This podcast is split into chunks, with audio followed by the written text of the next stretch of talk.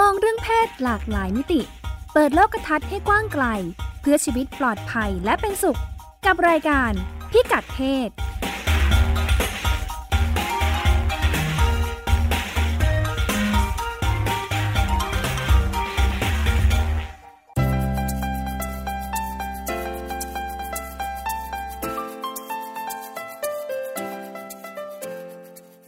พิกัดเพศวันนี้ ติดตามเรื่องเพศหลากหลายมิติกับเราได้ที่นี่ ช่วงเช็คอิน พบกับเรื่องราวของ AI จะเป็นอย่างไรถ้าเสียงของ AI ไม่ใช่เสียงผู้ชายหรือเสียงผู้หญิง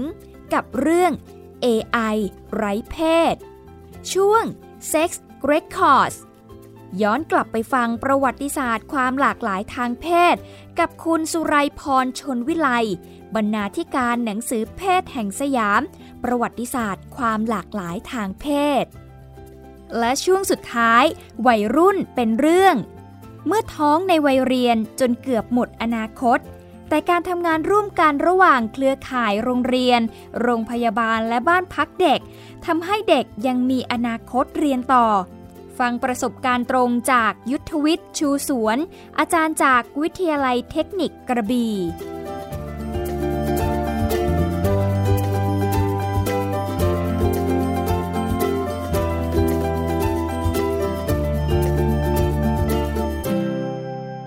สวัสดีค่ะ ต้อนรับคุณผู้ฟังเข้าสู่รายการพิกัดเพศนะคะ ดำเนินรายการโดยดิฉันรัชดาธราภาค รายการของเราก็พบกันเป็นประจำทุกสัปดาห์ทาง w w w t h a i p b s r a d i o com และแอปพลิเคชัน Thai PBS Radio หรือจะรับฟังทางแอปพลิเคชัน Podcast พิมพ์คำว่าพิกัดเพศนะคะ ช่วงแรกเช็คอิน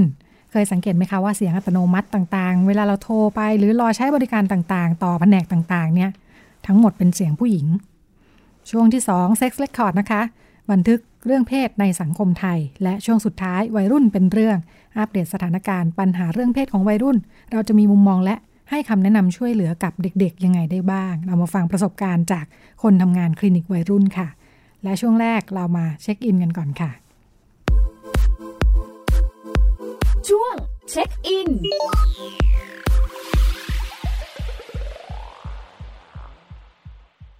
Hi, I'm Q, the world's first genderless voice assistant. Think of me like Siri or Alexa, but neither male nor female. I'm created for a future where we are no longer defined by gender,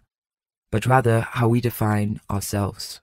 My voice was recorded by people who neither identify as male nor female, and then altered to sound gender neutral, putting my voice between 145 and 175 hertz, a range defined by audio researchers. But for me to become a third option for voice assistants, I need your help. Share my voice with Apple, Amazon, Google, and Microsoft. And together we can ensure that technology recognizes us all. Thanks for listening. Q คุณสุดามั่งมีดีอยู่กับเราในช่วงเช็คอินนะคะ ค่ะ สวัสดีค่ะ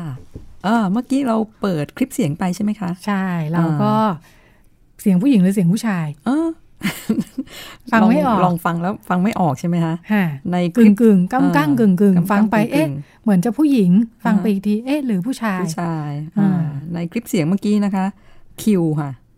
ชื่อว่าคิวค่ะเขาแนะนำตัวเองค่ะอ่าเขาบอกว่าว่าเขาชื่อคิวใช่ค่ะค่ะเขาเป็นผู้ช่วยส่วนตัวค่ะ เหมือนซีรีกับอเล็กซ่าค่ะ แต่ไม่ได้เป็นเพศชายหรือเพศหญิงค่ะเขาถูกสร้างขึ้นมาสำหรับอนาคต Siri Siri กับ อะไรอนะเล็กอเล็กซ่าอเล็กซ่านี่คนไทยไม่ค่อยคุ้นเนาะค่ะ คุณ Siri นี่บ้านเราเรียกคุณ Siri ใช่ไหมใช่ค่ะจะเป็นผู้หญิงทั้งคู่ ใช่เป็นผู้หญิงทั้งคู่ค่ะ แกทำอะไรนะ คุณสองคนเนี้ยเป็นผู้ช่วยส่วนตัวค่ะ ค่ะอืมทำงานช่วยทำด้อะไรซักผ้าทำถูทำได้บ้านหลายอย่างค่ะ สงสัยอะไรถามได้ใช่เขาะคืออับดุลนั่นเอง ใช่ค่ะอ่าเป็นอับดุลในยุคดิจิตอลค่ะค่ะแล้วคิวเนี่ยก็บอกว่า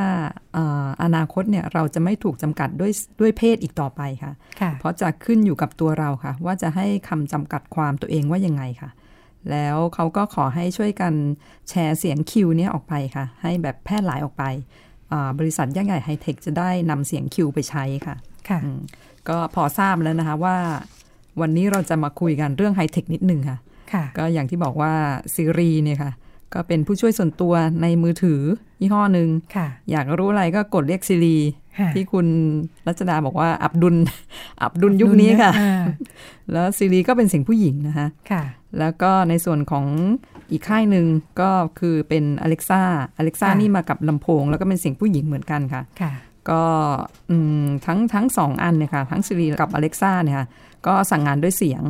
เราอยากรู้อะไรก็สั่งเขาค่ะ เพราะว่า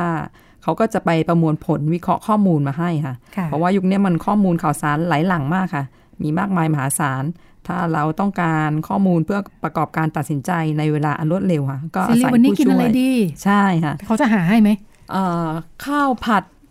ก็น่าสนใจนะคะ อะไรอย่างเงี้ยเหรอเขาจะหาให้เลยใช่ไหมค่ะเขาสามารถที่จะประมวลผลมาได้ค่ะอ่าดิฉันนี่ก็ยังไม่ค่อยได้เคยใช้บริการอืมหรือเราอยากจะไปเชียงใหม่อะไรเงี้ยก็ค่ะถามว่า เอ๊ะจากกรุงเทพไปเชียงใหม่นี่กี่กิโลนะซีรีระยะทางอะเขาก็ค่ะจะหามาให้อืมแล้วก็ตอบมาว่ากี่กิโลค่ะค่ะอืมหรือแบบเตือนให้โทรหาคนนั้นคนนี้ เดี๋ยวสิบโมงเตือนให้โทรหาคุณแม่ด้วยนะ อะไรอย่างเงี้ยค่ะอ่าค่ะก็บอกเขาได้ค่ะอืมเป็นผู้ช่วยส่วนตัวนะคะ เป็นแต่ประสานงานใช่นี่ก็ค่ะดูเป็นผู้ประสานงานเป็นแต่ประสานงานใช่ค่ะอ่าหาข้อมูลให้เอ่อแต่ค่ะว่าจะทำงานระดับซีรีหรือ Alexa ได้นี่ต้องมีปัญญาแบบปัญญาประดิษฐ์นะคะค่ะหรือว่า AI นั่นแหละค่ะค่ะ แล้วก็ล่าสุดเขามีใหม่ก็คือเสียงของ Q เนี่ยค่ะค่ะ Q เนี่ยมาจากพวกนักเคลื่อนไหว นักภาษาศาสตร์ นักโฆษณา Sound Engineer ค่ะค่ะ เขาช่วยกันพัฒนาเสียง AI ให้ไร้เพศหรือไม่มีเพศค่ะ ก็ว่ากันว่าเป็นเสียง AI ที่ไร้เพศเสียงแรกค่ะสำหรับใช้งานกับผู้ช่วยส่วนตัวค่ะค่ะก็พอไร้เพศก็ตั้งชื่อแบบ Siri หรือ Alexa ไม่ได้ค่ะค่ะ ก็เลยให้ว่า Q ไปไม่รู้ผู้หญิงหรือผู้ชายเหมือนกันอ่า Q ไว้ค่ะหรอก็เลยออชื่อนะก็ไม่รู้ชื่อผู้หญิงหรือชื่อผู้ชาใช่ยค่ะ เป็นกลางๆ ก็อย่างค่ะที่เราได้ฟังกันไปตอนต้นนะคะค่ะ ก็อยากทราบไหมคะว่ากว่าจะมาเป็นเสียง Q เนี่ยต้องผ่านกระบวนการอะไรมั่ง อืมทำให้เสียงออกมากลางค่ะ ตอนแรกพวก Sound Engineer เนี่ยเขาบันทึกเสียงผู้ชายค่ะ ผู้หญิงด้วย transgender ด้วยค่ะๆค่ะแล้วก็เพศที่เลื่อนไหลไปมาค่ะอืมคือการแสดงออกทางเพศเปลี่ยนแปลงไปมาระหว่างผู้ชายกับผู้หญิงค่ะค่ะแล้วก็พยายามจัดโทนเสียง แล้วก็หาค่าเฉลี่ยค่ะค่ะแต่ปรากฏว่ามันยากเกินไปค่ะอ๋อค่ะไม่สำเร็จไม่ที่สำเร็จพูดมานี่คือไม่สำเร็จ ไม่สำเร็จค่ะเลยเอาใหม่ค่ะค่ะ ทีนี้ก็เอาเสียงกลางๆมาเสียงเดียวค่ะ ที่ค่ะมีค่าความถี่ที่ 145 ถึง 175 เฮิรตซ์ค่ะ แล้วก็มาปรับแต่งค่ะ จนมีเสียง 4 ระดับค่ะ ถ้าไปลองฟังดูในเว็บไซต์เขาจะมีให้ปรับไปในโทนเสียงผู้หญิง แล้วก็โทนเสียงผู้ชายก็ได้ค่ะ ค่ะ ก็คือ คืออยากได้เสียงไหนปรับเอาเองเลยใช่ไหมใช่ค่ะอ่าอืมค่ะถ้าทำไมจะคิดว่าฉันชอบเสียงผู้หญิงอะไรอย่างนี้เหรออืมค่ะเออแบบมี กรุณารอสักครู่อ่าค่ะ อย่างนี้ใช่ไหมค่ะไม่ใช่ทุกคนจะชอบค่ะอ่าแล้วให้เขาตั้ก็งระดับได้ค่ะเขาก็นำเสียงของคิวเนี่ยไปให้ค่ะคนกว่า 4,000 คนค่ะ ในหลายประเทศเลยค่ะ ช่วยกันให้เรตติ้งว่าเสียงเนี่ยมีความเป็นชายหรือหญิงมากกว่ากัน แล้วก็นำผลตอบรับเนี่ยไปปรับเรื่อยๆ ค่ะ จนได้รับการยอมรับว่าเสียงของคิวปัจจุบันที่ฟังไปเมื่อกี้ค่ะ เป็นเสียงกลางจริง ๆ ค่ะอืมค่ะอืม แต่ว่าตอนนี้คิวยังไม่ได้ถูกนำไปใช้กับอะไรนะคะค่ะก็เหมือนกับว่ายังเป็นแค่โปรเจกต์ค่ะ ที่ทำค่ะมาเพื่อแบบสร้างความตระหนักรู้ค่ะค่ะ แต่ก็มีการมองกันค่ะว่าการพัฒนาคิวขึ้นมาเนี่ยถือเป็นก้าวสำคัญ ก็นิตยสารไฮเทคฉบับหนึ่งเขาพูดถึงคิวว่าเป็นเสียงดิจิตอลไร้เพศค่ะ ที่กำลังเป็นที่ต้องการในโลกค่ะแล้วก็หนึ่งในสมาชิกทีมที่พัฒนาคิวขึ้นมาบอกว่า คิวอาจจะขึ้นไปอยู่บนอุปกรณ์อิเล็กทรอนิกส์ต่าง ๆ เร็ว ๆ นี้ เพราะว่าทางทีมงานเนี่ยก็กำลังเจรจากับหลายบริษัทอยู่ค่ะ ก็การพัฒนาเสียงผู้ช่วยส่วนตัวเป็นเสียงที่ไม่มีเพศเนี่ยแม้ว่าจะยังไม่ได้เอามาใช้งานกับอุปกรณ์ต่างๆนะคะ แต่ก็เป็นเหมือนอย่างที่คิวเขาแนะนำตัวไว้นะคะ ว่าถูกสร้างขึ้นมาสำหรับอนาคต ซึ่งเราจะไม่ถูกจำกัดด้วยเพศอีกต่อไปค่ะ แล้วก็พัฒนาการพัฒนาเสียง AI ไรเพศก็น่าจะทำให้ภาคไฮเทคหรือว่าอุตสาหกรรมไฮเทคค่ะ ซึ่งมีคนทำงานอยู่เยอะเลยนะคะ แล้วคาดว่าจะเพิ่มจำนวนขึ้นอีกเรื่อยๆนะคะเปิดกว้างยอมรับกลุ่มอย่างกลุ่ม non-binary ค่ะที่ไม่มีการแบ่งหรือว่าจำกัดกรอบทางเพศ แล้วก็เป็นกลุ่มที่บางเมืองของสหรัฐ หรือว่าสายการบินบางแห่งเขาก็ยอมรับว่ามีอยู่ค่ะ แล้วก็ให้ตัวเลือกมาเพิ่มค่ะตอนระบุเพศคือนอกเหนือจากชายหญิง แล้วก็มี non binary ให้เลือกระบุด้วยค่ะ ก็การใช้เสียงแบบไรเพศเนี่ยค่ะ ยังเป็นคล้ายๆ การปลดแอกค่ะ การนำเสียงผู้หญิงไปใช้กับบรรดาผู้ช่วยส่วนตัวค่ะ หรือว่าปูทางไปให้มีการใช้เสียงอื่น เพราะว่าทุกวันนี้เสียงหลักๆ ก็อย่างที่ผู้ดำเนินรายการบอกไปนะว่า เป็นไม่ว่าจะเป็นเสียงพยากรณ์อากาศเสียง ระบบต่างๆ เสียงแบบอัตราแลกเปลี่ยนอะไรเงี้ยขานเนี่ยเสียงขานเป็นผู้หญิงหมดเลยใช่ค่ะเสียงเตือนให้โทรหาคนนั้นคนนี้เนี่ยเป็นเสียงผู้หญิงหมดเลยค่ะ เพราะเราเรารู้สึกว่ายังไงเป็นผู้ให้บริการใช่มีค่ะความอ่อนหวานนุ่มนวลอ่าฮะฟังแล้วฟังดูอบอุ่นสบายใจใช่ค่ะเนอสบายหูสบายใจค่ะ แต่ว่าตอนแรกผู้พัฒนาระบบก็บอกว่าบรรดาบอทหรือแชทบอทเนี่ยไม่มีเพศนะคะค่ะแต่ไปๆมาๆมาเป็นเสียงผู้หญิงอืมก็อาจจะอย่างที่บอกว่าค่ะก็คือมันเสียงผู้หญิงฟังแบบ ดูเป็นที่สบายหูกว่าค่ะ แล้วก็จริง ๆ ซีรีแล้วก็ผู้ช่วยส่วนตัวอีกค่ายหนึ่งเขาสามารถปรับเสียงเป็นผู้ชายได้นะคะค่ะแต่หลักๆ ก็ยังเป็นเสียงผู้หญิงอยู่ค่ะค่ะ แล้วก็มีอีกค่ายหนึ่งยักษ์ใหญ่เขาก็ใช้เสียงผู้หญิงเหมือนกันกับผู้ช่วยส่วนตัว เขาก็ค่ะมีแผนที่จะพัฒนาเสียงผู้ชายมาค่ะอันนี้ก็เพิ่มขึ้นมา แต่มันก็ยังเป็นผู้ชายกับผู้หญิงอยู่ค่ะอืม ก็ส่วนคิวนี่ก็ถือว่าเป็นทางเลือกใหม่ค่ะค่ะสำหรับอนาคตอย่างที่คิวเขาแนะนำตัวไปว่าค่ะเป็นเสียงที่แบบสำหรับอนาคตค่ะแล้วก็สาเหตุที่บริษัทไฮเทคเขาเลือกใช้เสียงผู้หญิงอย่างที่อย่างที่คุณผู้ดำเนินรายการบอกไปนะคะเพราะว่าการวิจัยเพราะว่าเสียงผู้หญิงฟังดูอบอุ่นค่ะค่ะแล้วก็ไม่เฉพาะผู้ชายที่ชอบฟังเสียงผู้หญิงนะคะ ผู้หญิงเองก็ชอบฟังเสียงผู้หญิงเหมือนกันค่ะ จากที่เขาสำรวจมาเหรอคะ ใช่ค่ะอืมอืมแต่ถ้าเกิดเป็นตามท้องถนนหรือว่าสถานีรถไฟใต้ดินอะไรเนี่ยค่ะ เสียงจากระบบอัตโนมัตินะคะที่คอยบอกให้ทำนั่นทำนี่นี่อาจจะเป็นเสียงผู้ชายค่ะอืมเพราะว่าโทนเสียงออกไปในทางทุ้มค่ะค่ะเป็นในเชิงมีอำนาจหรือแบบสั่งบอกให้ทำนู้นทำนี้ค่ะอ๋ออมคนจะแบบ ดูเชื่อฟังค่ะอ๋ออ่าแล้วก็แบบค่ะทำตามค่ะเออเป็นเรื่องที่เราก็ไม่ค่อยไม่ค่อยคิดถึงเนาะใช่เออค่ะแต่พอมามาทบทวนจริง ๆ ก็เออหรือจะจริงอืมเออเราจะไม่ค่อยได้ยินเสียงในลิฟต์นี่เสียงอะไร เวลาชั้นชั้นถึงชั้นสองค่ะอ่าค่ะเนอะส่วนใหญ่เป็นเสียงเอผู้อหญิเสียงงผู้ค่ะหญิงเนาะอืมเออเป็นการบอกหรือให้ข้อมูลอะไรอย่างเงี้ยค่ะค่ะอืมฟังดูอบอุ่นอย่างที่บอกค่ะอั นนี้ก็ฟังไปสงสัยไปนะ จริงหรือเปล่าจริงหรือเปล่าตลอดเวลา หรือเราแค่ชินอะไรอย่างเงี้ยเออใช่ค่ะอืมแต่โอเปอเรเตอร์ก็เป็นผู้หญิงใช่ค่ะส่วนใหญ่ส่วนช่ไมใหญ่ค่ะอ่าอืมนี่ฉันนึกถึงบริษัทที่ฉันเคยทำงานนี่ค่ะโอเปอเรเตอร์เป็นผู้ชาย แล้วยังไงคะ ก็อบอุ่นรู้ไหมสึกคะเออเรารู้สึกยังไง ไม่ได้เป็นปัญหากับเสียงผู้หญิงหรืออมเสียงผู้ชายอืมยันก็เป็นปัญหาเรื่องบุคลิกภาพของแกเองอ่าพี่คนเนี้ยแต่ก็ดีนะค่ะคือในในแง่ของความหลากหลายเนาะอืมใช่ค่ะโอเปอเรเตอร์ไม่ได้จำเป็นต้องสุภาพอือหือบริการเสมอไปไงอือหืออ่าพี่แกก็จะรับโทรศัพท์สวัสดีครับ อะไรอย่างนี้นะอ่าค่ะ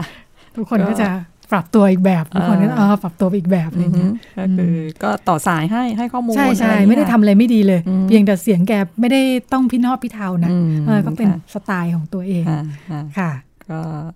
มีหลายทางเลือกค่ะรวมถึงในอนาคตอันค่ะใกล้ น่าจะเป็นค่ะอันใกล้ค่ะ ค่ะอืมก็ก็ชวนคิดเนาะก็ช่างค่ะคิดนะว่าแบบค่ะเออ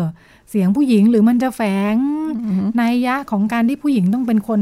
ให้บริการตลอดเวลาอ่าผู้ค่ะชายก็สั่งจังเลยอัตโนมัติก็ต้องเสียงผู้ชายสั่งเนี่ยใช่ลค่ะงแล้วอะไรเคยชินแบบนี้มันก็อาจจะสร้างความเคยชินให้เราไปค่ะในในทางอคติทางเพศด้วยเหมือนกันค่ะใช่ไหมเขาก็ถ้าเขาเลยสร้างคุณคิวขึ้นมาเนี่ยอ่าอ่าร่วมกันแบบหลายค่ะหลายวงการเลยค่ะ พัฒนาขึ้นมาค่ะดูสิคะ พค่ะยายามไปพัฒนามาวิธีแรกไม่ได้ผล อยากพเอายายาวิธีมสองเนาะมาเอออีกแกดูพยายามมากค่ะใช่ก็ค่ะน่าสนใจค่ะอ่าอืมดูเราก็ขับเคลื่อนไปในทางหาทางเลือกใหม่ค่ะๆอ่าที่น่าจะนำไปสู่คุณภาพชีวิตที่ดีกว่าของทุกคนค่ะค่ะก็วันนี้นะคะเรื่อง AI ไร้เพศค่ะอ่าจากคุณสุดามั่งมีดีในช่วงเช็คอินค่ะ ช่วง Sex Records มาต่อกันในช่วง Sex Record นะคะ หลายคนอาจจะสงสัยค่ะ ตุ๊ดกระเทยทอมดี้ไอ้บ้านเราดูเหมือนจะมีเพศใหม่ๆ เพิ่มขึ้นทุกวันเลยนะคะ หลายคนถามว่าเป็นแฟชั่นหรือเปล่า หรือว่าแต่ก่อนแต่ไรมาเนี่ยบ้านเรา มีหรือไม่มีเพศ หลากหลายเหล่านี้ วันนี้ดิฉันมีหนังสือเล่มหนึ่งมาฝากกันค่ะหนังสือใหม่ ชื่อว่า เพศแห่งสยามประวัติศาสตร์ ความหลากหลายทางเพศ ดูแล้วก็เป็นเรื่องราว ที่พูดถึงความเป็นมาของความหลากหลายทางเพศในสังคมไทยนะคะ น่าจะครบถ้วนสมบูรณ์มาก ๆ เล่มหนึ่งเลยทีเดียวค่ะเเล่มนี้เนี่ยที่มานะคะ ปีที่แล้วเนี่ยถ้าหลายคนหลายหลายคนยังจำกันได้ หรือว่ามีโอกาสได้ไปร่วมนิทรรศการนะคะ ที่ใช้ชื่อว่าชายหญิงสิ่งสมมุติ ซึ่งจัดขึ้นที่มิวเซียมสยามนะคะ ตอนที่เขาจัดนิทรรศการกันเนี่ยเขาก็จะมีทีมวิจัยที่ไปรวบรวมข้อมูล เพื่อเตรียมมาจัดนิทรรศการ แล้วก็ข้อมูลเหล่านั้นเนี่ยก็เลยรวบรวมมาทำเป็นหนังสือเล่มนี้ด้วย แล้วก็หนึ่งในทีมข้อมูลนะคะ ซึ่งเป็นบรรณาธิการหนังสือเล่มนี้นะคะ ก็อยู่ในสายกับเราคือคุณสุไลพรชนวิไลนะคะ นักวิชาการและนักกิจกรรมอิสระ ก็จะมาคุยให้เราฟังว่า มีขั้นตอนยังไงบ้าง แล้วก็เนื้อหาสาระที่น่าสนใจของหนังสือเล่มนี้เป็นยังไงบ้างนะคะ ค่ะ สวัสดีค่ะ คุณสุไลพร สวัสดีค่ะ ค่ะ เนื้อหาเยอะมากเลยนะคะ เล่มนี้ ไล่มาตั้งกันหลายยุคหลายสมัยเลยทีเดียวเอออยากเริ่มจะเริ่มจากขั้นตอนตอนเก็บข้อมูลค่ะ ว่าเรามีวิธีการยังไงบ้าง ใช้เวลาเยอะไหมอ๋อใช้เวลาเยอะมากค่ะอ๋อค่ะเพราะว่าค่ะก็คือว่าต้องเกรินถึงที่มาของการจัดทำหนังสือก่อนนะคะ ว่าค่ะจริงๆแล้วหนังสือเล่มนี้ทำขึ้นมาเพื่อเป็นข้อมูลให้กับมิวเซียมสยามเลยในการที่จะไปจัด นิทรรศการชายหญิงสิ่งสมมติที่เมื่อกี้คุณนุ่นเล่าให้ฟังนะคะ คือมิวเซียมสยามเขามีไอเดียว่าเขาอยากจะทำนิทรรศการในประเด็นเรื่องนี้ในซึ่งถือว่าเป็นครั้งแรกในประเทศไทยที่มีการทำนิทรรศการเกี่ยวกับเรื่อง LGBT อย่างเป็นเป็นเรื่องเป็นราวรวบรวมครอบคลุมทุกทุกมิตินะคะแล้วก็ทางมิวเซียมก็มองว่า เอ๊ะตัวเขาเองเนี่ยอาจจะไม่ได้มีความถนัดในเรื่องข้อมูลตรงนี้ ก็เลยมาติดต่อ น้องเมย์นะคะ น้องเมย์เลิฟพัทยา ซึ่งก็เป็นอ่ากลุ่มที่ทำงานเรื่องให้ความรู้เกี่ยวกับเรื่องเพศแล้วก็เรื่องของ LGBT ต่าง ๆ เนี่ยเมย์ก็เลยมาชวนนุ่มนะคะ ขออนุญาตแทนตัวเองว่านุ่มนะคะ ค่ะ คือนุ่มเป็นนักวิจัยแล้วก็เป็นนักกิจกรรมด้านความหลากหลายทางเพศ แล้วก็เลือกเพศนะคะก็ทำงานทำงานในเชิงเนี้ยค่ะ ในเรื่องงานวิจัย แล้วก็ตอนที่เรียนทำงานวิจัย ก็เคยค้นคว้าข้อมูลเกี่ยวกับเรื่อง ประมาณนี้มาบ้างแล้วอีกส่วนหนึงก็คือว่าเราเป็นคนที่อยู่ในแวดวงเนาะเราก็มีส่วนร่วมในการเคลื่อนไหวมาตลอดตลอดมีเพื่อนฝูงในแวดวงนี้นะคะก็เพราะฉะนั้นเนี่ย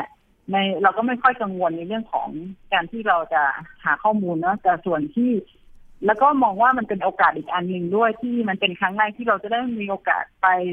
ค้นคว้าหาข้อมูลในประเด็น ประเด็นนี้ซึ่งเป็นประเด็น ซึ่งมันไม่ไม่ได้ถูก ระบุไว้ในประวัติศาสตร์กระแสหลักนะคะ สมมติว่าถ้าเราจะมองเป็นเรื่องของเชิงวิชาการอะไรต่าง ๆ เนี่ย คนทำงานเรื่องเพศเองเนี่ย แต่ก่อนเนี่ยมันก็จะมีแค่แวดวงสาธารณสุขที่ที่เน้นไปในทางสาธารณสุขใช่ไหมคะในเชิงสังคมเนี่ย ประเด็นความหลากหลายทางเพศเนี่ยก็จะถูกมองข้ามไปอย่างเรื่องในประวัติศาสตร์เรื่องอะไรอย่างเงี้ย เพราะว่าไม่ใช่กลุ่มคนที่มีความสำคัญมีบทบาทมีอะไร แล้วแถมว่าสังคมไทยก็ไม่ได้ยอมรับคนกลุ่มนี้เพราะฉะนั้นเนี่ย เรียกว่าการที่จะมีเอ่อใครที่บันทึกถึงเรื่องนี้อย่างเป็นทางการไว้ ไว้ก่อนหน้าเนี้ยมันก็ไม่ได้มีเยอะ เราก็จะต้องไปสืบค้นหรือว่าหาข้อมูลเอามาจากที่มันสอดแทรกอยู่ในจุดต่างๆขึ้นมาค่ะ เพราะฉะนั้นมันก็เลย ถือว่าก็ใช้เวลา คิดว่าจำไม่ได้ว่าใช้เวลาเท่าไหร่ก็เป็นเป็นปีเหมือนกันนะคะนานมากเหมือนกันค่ะค่ะ วิธีการหาข้อมูลทำยังไงบ้างคะวิธีการหาข้อมูลก็ เราเนื่องจากว่าเราเคยทำงานเรื่องเหล่านี้มาบ้างนะคะแล้วก็พอรู้ว่าอันที่หนึ่งมีงานศึกษาวิจัยที่เกี่ยวกับเรื่องนี้ ในเชิงประวัติศาสตร์ที่ไหนบ้าง อันที่สองเราเห็นว่าความสำคัญของเรื่องเนี้ย มันเกี่ยวโยงกับเรื่องของแนวความคิดที่มันมาพร้อมกับเรื่องความหมายของคำเนาะเพราะว่าคำที่ใช้เรียกเนี่ย มันก็บ่งบอกถึงการปรากฏตัวการมีตัวตนอยู่ใช่ไหมคะ อันนี้คือสิ่งสิ่งที่เราพอจะดูมาบ้างเราก็จะ เริ่มจากการที่หาข้อมูลจากสิ่งเหล่านี้นะคะ ในเรื่องของว่าเอออย่างเช่นคำว่ากระเทยเนี่ยมันมีมาตั้งแต่สมัยไหน มันปรากฏอยู่ที่ไหนบ้าง หรือว่าเรารู้ว่ามันมีภาพกิจกรรมฝาผนังที่เออเขียนถึงการมีพฤติกรรมระหว่างเพศเดียวกันอยู่ที่ไหนอย่างไรในสมัยไหน แล้วก็ย้อนกลับไปดูที่เกี่ยวข้องกับเรื่องเหล่านี้ เช่น เราไปดูคนที่ทำงานเกี่ยวกับเรื่อง กิจกรรมฝาผนังเราก็มีเพื่อนที่ทำเรื่องที่ถือเกี่ยวกับเรื่องเชิงสังวาสของเพศเดียวกันในกิจกรรมฝาผนังอะไรอย่างเงี้ยค่ะ แล้วก็สิ่งที่สำคัญก็คือว่า นอกจากนี้เราก็จะไปหาเพิ่มเติมอีกว่าอะถ้าเราดูจากกิจกรรมฝาผนังแล้ว เราลองดูว่าในวรรณคดีในงานเขียนอะไรต่างๆ ที่เป็นลายลักษณ์อักษรเนี่ย มันมีไหมแล้วก็ ตัวตนคนจริงๆล่ะมีหรือเปล่าอะไรเงี้ยค่ะ มันเหมือนจริง ๆ เรามีข้อมูลที่เราพอเคยศึกษาค้นคว้ามาบ้างอยู่แล้ว ส่วนหนึ่งแล้วเราก็ไปค้นหาเพิ่มเติมขึ้นมาอีกอะค่ะ ค่ะ มีการสัมภาษณ์คนเยอะด้วยเหมือนกันนะคะอ่าส่วนในเชิงการสัมภาษณ์เนี่ยมันเป็นเรื่องเนื่องจากว่าเราทำตั้งแต่อดีตมาจนถึงปัจจุบันเนี่ยใช่ไหมคะ เพราะนั้นมันก็จะมี part ที่เป็นพูดถึงเรื่องของการเคลื่อนไหวของ กลุ่มที่เป็น LGBT ในในสังคมไทยซึ่งมีบทบาทมากในการที่ให้สังคมมองเห็นปรากฏการณ์นี้หรือว่ามองเห็นตัวบุคคลกลุ่มนี้มากขึ้นนะคะ ก็จะมีการสัมภาษณ์นักเคลื่อนไหวนักกิจกรรมต่างๆ แล้วก็อีกส่วนหนึ่งก็จะเป็นข้อมูล ถ้าไม่ใช่เชิงสัมภาษณ์ก็จะเป็นคือเราพยายามทำให้ครอบคลุมในทุกๆมิติแล้วว่าจะไปดูเรื่องของมีเดียด้วยในเรื่องสื่อด้วยเรื่องหนัง อะไรอย่างเงี้ยค่ะ ที่มีเนื้อหาที่เกี่ยวกับเรื่อง อของบุคคลที่มีความหลากหลายทางเพศ ซึ่งโดยทั่วไปเนี่ยภาพที่ถูกนำเสนอที่ผ่านๆมาในสื่อต่างๆนะคะ ในสื่อกระแสหลักต่างๆ มันก็จะมักจะเป็นในเชิงลบอย่างเงี้ยค่ะ ก็ถ้าสัมภาษณ์หลักๆก็จะเป็นเป็นนักกิจกรรมเนาะแต่ว่าจริงๆอีกส่วนหนึ่งเนี่ยเราได้สัมภาษณ์บุคคลที่เป็น LGBT เพื่อเราจะได้เห็นวิถีชีวิตของเขา แล้วก็คนที่เป็น LGBT ที่ใช้ชีวิตอยู่ในปัจจุบันนี้หลากหลาย ชนชั้นหลากหลายวัยหลากหลายอาชีพอะไรเงี้ยค่ะ เพียงแต่ว่า พอถึงเวลาจริงใน part เนี้ย มันไม่ได้ไม่สามารถที่จะมาลงในหนังสือได้ เพราะว่าหน้ามันไม่พอเนาะมันต้องทำอีกเล่มหนึ่งอะค่ะ ถ้าจะทำต้องต้องทำอีกเล่มหนึ่งซึ่งเราพยายามจะสัมภาษณ์คนที่ครอบคลุมทุกอัตลักษณ์ทางเพศนะคะ แล้วก็ครอบคลุมทุกเหมือนกับว่าทั้งคนโสดค่ะคนที่ไม่โสดคนที่อยู่ร่วมกับเอชไอวีอะไรแบบนี้ค่ะ ค่ะ เท่าที่ที่ดิฉันมีโอกาสได้ พลิกพลิกดูอ่านดูนี่ก็พยายามครอบคลุมทั้งช่วงเวลา แล้วก็ที่ร่วมสมัยนี่ก็แนวกว้างมากนะคะ อย่างที่คุณนุ่มเล่าให้ฟังว่าเก็บทุกประเด็นเลย ทีนี้ถ้าจะให้พูดถึงว่าในฐานะเป็นคนที่ทำงานด้านนี้มาอยู่แล้วนะคะ จากการได้ไปค้นข้อมูลได้ไปพูดคุยเนี่ย มองว่ามีอะไรที่น่าสนใจเป็นเรื่องใหม่ ๆ ที่คนที่ทำวิจัยเองได้ค้นพบที่อยู่ในหนังสือเล่มนี้ค่ะ ค่ะมีหลายเรื่องนะคะ เป็นเรื่องใหม่ ๆ อย่างเช่นว่า เวลาที่เราย้อนกลับไปดูในในอดีตที่บอกว่ามันไม่ค่อยมีคนที่พูดถึงมิติตรงนี้ เพราะว่ามันถูกมองข้ามไปนะคะ หรือว่าถูกมองว่าเป็นคนที่ไม่ปกติอะไรอย่างเงี้ย พอเราย้อนกลับไปอ่านดูเนี่ย เราก็จะพบว่าจริง ๆ แล้วการที่บอกว่าอันนี้ไม่ผิดปกติเนี่ย มันก็จะมีการให้ข้อมูลในเชิงที่สนับสนุนน่ะอยู่หรือว่ามีหลักฐานที่มันปรากฏอยู่ อย่างเช่นในพระไตรปิฎกอะไรแบบนี้ค่ะ คือเนื่องจากว่าห้ามบวชใช่ไหมคะห้ามคนที่เป็นบันดาบวชหรือเป็นกระเทยบวชเนี่ย มันก็เลยก็จะมีการเขียนไว้อย่างชัดเจนว่าคนประเภทไหนบ้างห้ามบวชหรือว่า คนที่เข้าไปบวชอยู่ในอ่าเป็นภิกษุหรือภิกษุณีเนี่ย ห้ามปฏิบัติแบบไหน ก็คือไปนั่งอ่านพระไตรปิฎกก็ดูก็จะเห็นว่าห้ามแบบแม้แม้แต่สมมติว่าเอามือลูกจานหรืออะไรเงี้ยก็ห้ามในผิดในมีข้อกำหนดในเรื่องภิกษุณีด้วย แล้วหรือว่าอย่างในเรื่องของวันดีอะไรอย่างเงี้ยค่ะ ก็มีตั้งหลายเรื่องหลายเรื่องที่เขียนอย่างชัดเจนว่าอย่างที่มีคำว่า มีตัวละครที่เป็นกระเทยอยู่อะไรเงี้ยค่ะ เพราะนั้นเนี่ยมันมีมากอันนี้หนึ่งก็คือว่า ถึงแม้ว่าโดยทั่วไปเราไม่ได้รับรู้เลยว่า มีเรื่องเหล่านี้อยู่ แต่พอเราไปค้นดูเนี่ย ถ้าเราไปขุดดูอะไรแบบนี้ยมันก็เห็นว่ามันมีอยู่นะ มันมีอยู่เยอะหลายที่ด้วยเหมือนกัน มันยืนยันได้ว่า มันไม่ใช่เรื่องที่เรา เพิ่งเกิดขึ้นในยุคสมัยนี้หรือเรารับออกมาจากต่างประเทศหรืออะไรแบบนี้ค่ะ แต่ในอดีตมันก็มีเรื่องเหล่านี้อยู่แล้วอะไรเงี้ยค่ะนี่คือคือเรื่องเรื่องใหม่ๆแง่มุมหนึ่งนะที่เราเห็นอะไรเงี้ยค่ะ การมีอยู่ที่พูดถึงว่ามีมาหลายยุคหลายสมัยเนี่ย การเจอข้อมูลต่างๆนะคะ มันสะท้อนว่ามีอยู่แล้วได้รับการยอมรับหรือไม่ยอมรับยังไงบ้างในสังคมไทยแน่นอนมันไม่ได้รับการยอมรับค่ะ เพราะว่าถ้าในบุสมัยโบราณใช่ไหมคะ ก็ ก็ห้ามบวชเนาะอันนี้ห้ามบวชก็คือต้องอยู่ในพระไตรปิฎกแล้วก็มาจนถึงปัจจุบันนี่ก็ยังเป็นอย่างนั้นอยู่ใช่ไหมคะแล้วก็ห้ามอ่าคือห้ามเป็นพยานในกฎหมายตราสามดวงกฎหมายก่อนหน้านั้นอะไรเงี้ยก็จะบอกเลยว่าถ้าคุณมีเพศสัมพันธ์กับเพศเดียวกันจะต้องถูกลงโทษเนาะถูกลงโทษ แต่ว่ามันอาจจะไม่ใช่ไม่โทษแบบถึงขั้นคอขาดบาดตายอะไรแบบนี้เนาะแต่ก็ถูกลงโทษประจานอะไรแบบนี้แล้วก็อีกอันหนึ่งก็คือ คือไม่ได้รับการยอมรับในให้การเป็นพยาน โดยระบุเลยว่าเขาก็จะอยู่ในกลุ่มของคนที่เพราะอะไรถึงไม่ได้ให้พยานเพราะว่าคุณกลุ่มแบบเนี้ย มันเชื่อถือไม่ได้ เป็นคนที่ผิดปกติ ในมุมมองสมัยก่อนเนี่ยเขาจะเห็นคนที่เป็นใช้คำว่าอย่างกระเทยอย่างเงี้ยนะคะจริงๆสมัยก่อนมันก็รวมทั้งผู้หญิงที่เป็นกระเทยด้วยเนาะหมายถึงว่าตอนนี้เรามองเห็นว่าผู้ชายที่อยากจะ เป็นผู้หญิงใช่ไหมคะสมัยก่อนก็อาจจะรวมทั้งทอมด้วยที่สมัยนี้เราเรียกว่าทอมอะไรเงี้ยเขาก็จะมองว่า อ่าคนกลุ่มนี้ไม่ไม่ปกติ เพราะว่าไม่ปกติดูจากร่างกายด้วยบางคนก็เป็นกระเทยแท้หมายความว่าเขาเกิดมามีสองเพศ มีสองอวัยวะเพศอะไรแบบเนี้ยซึ่งเป็นที่ที่แบบเขาเห็นชัดในในสมัยก่อน แต่ว่าเห็นในแบบไม่ปกติเพราะฉะนั้นไม่ปกติก็ไม่น่าเชื่อถืออะไรอย่างเงี้ยค่ะหรือแม้ว่า ในเรื่องราวในพระไตรปิฎกเนี่ยทำไมถึงได้ห้าม บวชห้ามบวชเพราะว่าเคยให้บวชแล้วมีปัญหาอะไรแบบเนี้ยค่ะ มันก็จะมีที่มาที่ไปประมาณนึงนะคะ แต่ว่าโดยส่วนใหญ่ก็คือไม่ไม่ได้รับการยอมรับอะค่ะอย่างเรื่องของกฎหมายที่พูดถึงเมื่อกี้นี้ว่าอย่างในอดีตเนี่ยถึงขั้นมีการลงโทษกันเลย แต่ว่าปัจจุบันบ้านเรากฎหมายก็ไม่มีเรื่องการลงโทษสำหรับเรื่องพวกนี้แล้วในขณะที่เราเห็นว่าในหลายประเทศก็ยังมีอยู่นะคะ มีข้อมูลไหมคะว่าอะไรเป็นจุดเปลี่ยนตรงนี้ค่ะ อ๋อคืออย่างนี้เราต้องมองลักษณะของในเชิงประวัติศาสตร์ประวัติศาสตร์สังคมบ้านเราใช่ไหมคะก็กฎหมายที่ออกมาแล้วก็มีการลงโทษเนี่ย มันตั้งแต่สมัยยุธยาเนี่ย มันใช้กับ เราจะเห็นเป็นภาพของนางสนมกำนันที่มีความสัมพันธ์กัน แล้วก็ถูกลงโทษเนาะกฎหมายที่ออกมาก็คือเนื่องจากว่าในสมัยก่อนทำหากษัตริย์หรือว่าชัดเจ้านายชนชั้นสูงเนี่ยก็จะมี ภรรยาหลาย ๆ คนใช่ไหมคะแล้วก็จะมีการจำกัดขอบเขตของว่าในพระราชวังก็จะมีแต่คนเพศเพศเดียวกันก็คือมีแต่ผู้หญิง มีผู้ชายก็คือเป็นพระมหากษัตริย์พระเจ้าแผ่นดินหรือว่าเป็นพระเจ้าลูกเขยหรืออะไรเนี่ยเท่านั้นเนี่ยเพราะนั้นเนี่ยภาพที่เห็นก็จะเป็นการเหมือนกับจำกัดว่าใช้กับคนกลุ่มเนี้ย คนกลุ่มที่อยู่ในวังเพื่อป้องกันไม่ให้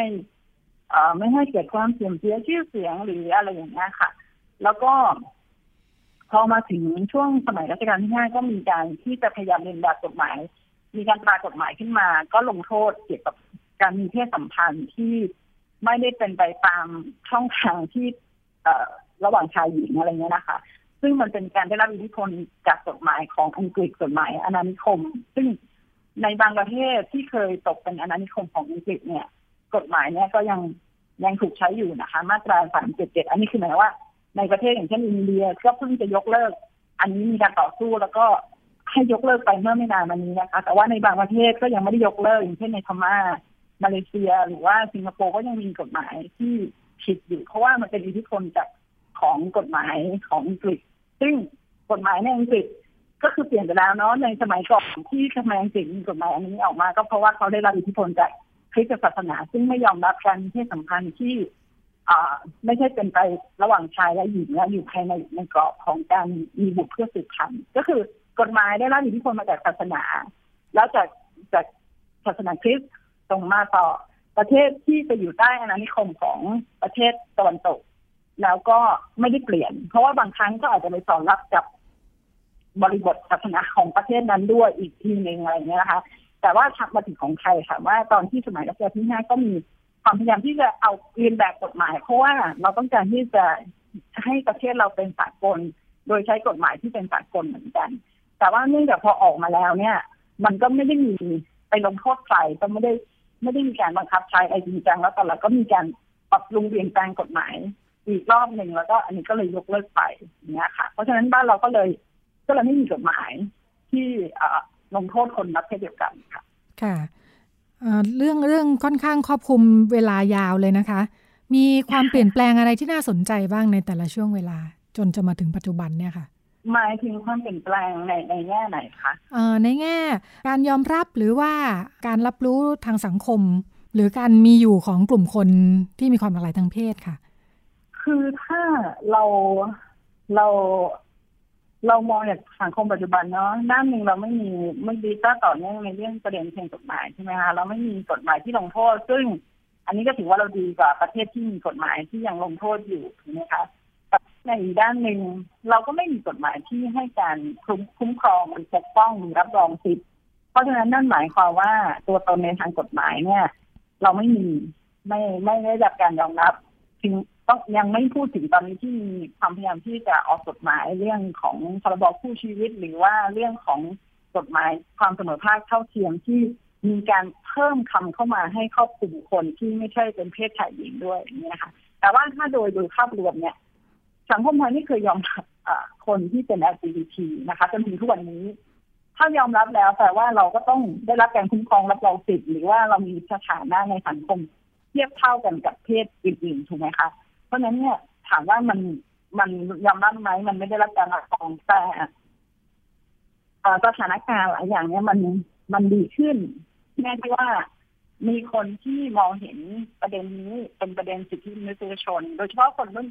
รุ่นใหม่ ๆ ที่เขามีเพื่อนที่เป็น LGBT หรือ LGBT รุ่นใหม่ ๆ ที่เขาเปิดเผยตัวเองกับสังคมอะไรเงี้ยค่ะ แล้วเขาก็ยืนยันในสิทธิในความเป็นตัวเองของเขาออกมาเรียกร้องอะไรต่างๆ มันก็ มันก็ช่วยค่อยๆทำให้สังคมเนี่ย มีความเข้าใจในเรื่องนี้มากขึ้น แต่พอมาถึงพอกลับมาดูที่กฎหมายหรือเรื่องนโยบายหรืออะไรที่มันเป็นทางการอะไรเงี้ย มันก็จะเห็นว่าทำไมมันยังไม่เปลี่ยนเลย มันก็ยังไม่เปลี่ยนอยู่อย่างนั้นนะคะ แล้วก็มันก็ทำให้ LGBT ในสังคมไทยเนี่ยก็ยังเผชิญกับการถูกเลือกปฏิบัติในหลาย ๆ อย่าง ซึ่ง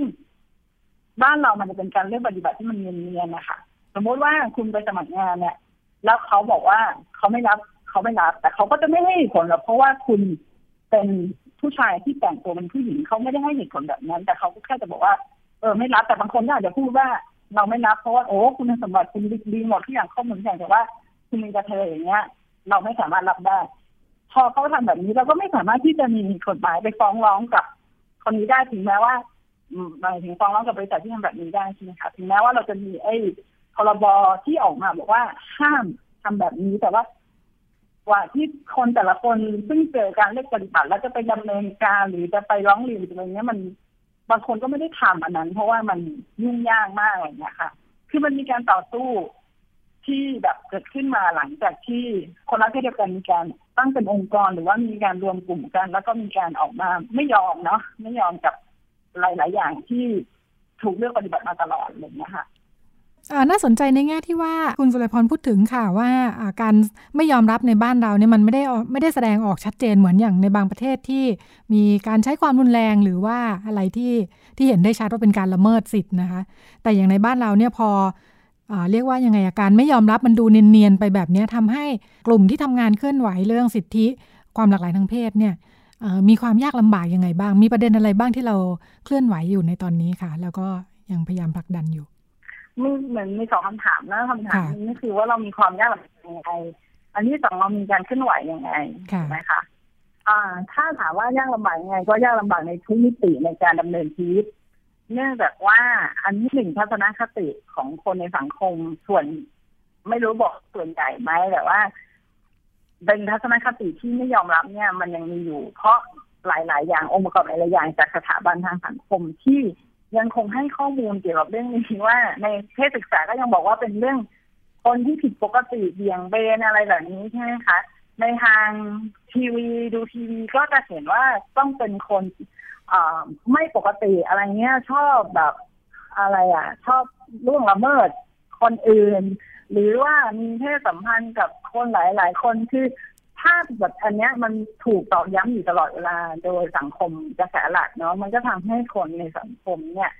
ก็ยังมีความคิดแบบนี้อยู่พอมีความคิดแบบนี้อยู่ปุ๊บเนี่ย ไม่ว่าเขาจะไปอยู่ตรงจุดไหนของสังคม ถ้าเขาเป็นผู้บริหารบริษัทหรือเป็นอะไรอย่างเงี้ยเขาก็ย่อมไม่ชอบ แล้วก็ไม่อยากได้ ไม่อยากรับพนักงานที่เป็นแบบนี้ใช่ไหมคะ ถ้าเขาเป็นพ่อแม่ผู้ปกครอง เขาก็ไม่อยากที่จะมีหรือยอมรับลูกให้ลูกเป็นแบบนี้ หรือว่าให้ลูกมีแฟนเป็นแบบนี้ เพราะว่ามันมีทัศนคติที่มันมันดำรงอยู่แล้วมันดำรงมาต่อเนื่องมีการอ่าไม่ได้หายไปอะค่ะ มันไม่มีภาครัฐไหนที่ ที่ออกมาทำงานสร้างความเข้าใจสร้างทัศนคติที่ถูกต้องเกี่ยวกับคนที่เป็น LGBT ทุกวันนี้ที่ทุกหลาย ๆ อย่างมันสถานการณ์หลายอย่างมันเปลี่ยนเนี่ยมันเป็นเพราะว่าคนที่เป็น LGBT ลุกขึ้นมาเรียกร้องนะคะ ทั้งภายในประเทศและในต่างประเทศที่ เราก็จะได้เห็นข่าวในต่างประเทศว่าเขาลุกขึ้นมาเรียกร้องและในประเทศเขามันมีการขยับการเปลี่ยนแปลง เพราะว่าเขายึดในหลักการของสิทธิมนุษยชนมันก็มีการเปลี่ยนแล้วมันก็ส่งผลมาที่ว่าเราก็ได้มองเห็นว่าในต่างประเทศนี้เขาเปลี่ยน แต่ถามว่าบ้านเรา มันก็ยังไม่เปลี่ยน เพราะว่าผู้ที่มีอำนาจการออกกฎหมายนโยบายหรืออะไรอย่างเงี้ยเขาก็ยังคงคิดแบบเดิมนะคะ เพราะฉะนั้นเนี่ยการเลือกปฏิบัติ ก็เลยเกิดขึ้นในทุกๆที่ไปสมัครงาน ก็ไม่ยอมรับในบางอาชีพก็ไม่สามารถที่จะเอาคุณแต่งตัวตรงข้ามเพศก็ไม่ได้ละขนาดแค่ไปเรียนไปสอบก็ยังต้องต่อสู้เพื่อที่จะได้แต่งตัวแบบที่เราต้องการเข้าห้องสอบหรือรับปริญญา แล้วปริญญาคุณก็ต้องยอมรับให้เขาบอกคุณว่าคุณผิดปกติมีใบรับรองแพทย์มาก็จะให้แต่งได้เป็นแบบตามเพศแบบนั้นแบบแบบเพศของเราอะไรเงี้ยค่ะ ราะในในการเรียกปฏิบัติเนี่ย มันเกิดขึ้นในทุกๆนิในทุกๆจุดเลยเนาะทีนี้อีกคำถามหนึ่งคือว่า แล้วมันมีการเปลี่ยนแปลงยังไงบ้างใช่ไหมคะอันนี้เป็นคำถามหนึ่งค่ะการเปลี่ยนแปลงที่เราเห็นก็คือว่าพอ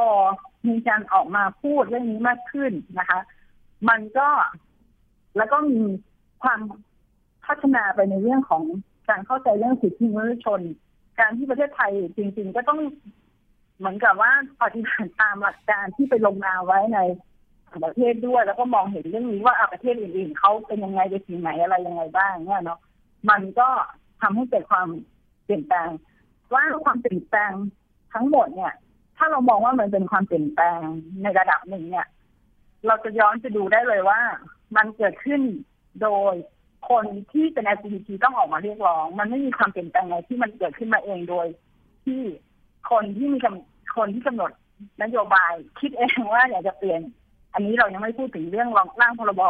คู่ชีวิตซึ่งมันเป็นประเด็นที่ยังซับซ้อนกันอยู่ระหว่างที่รัฐคิดว่าจะออกเป็นต่างหากแต่ว่าก็มีกลุ่ม LGBT ที่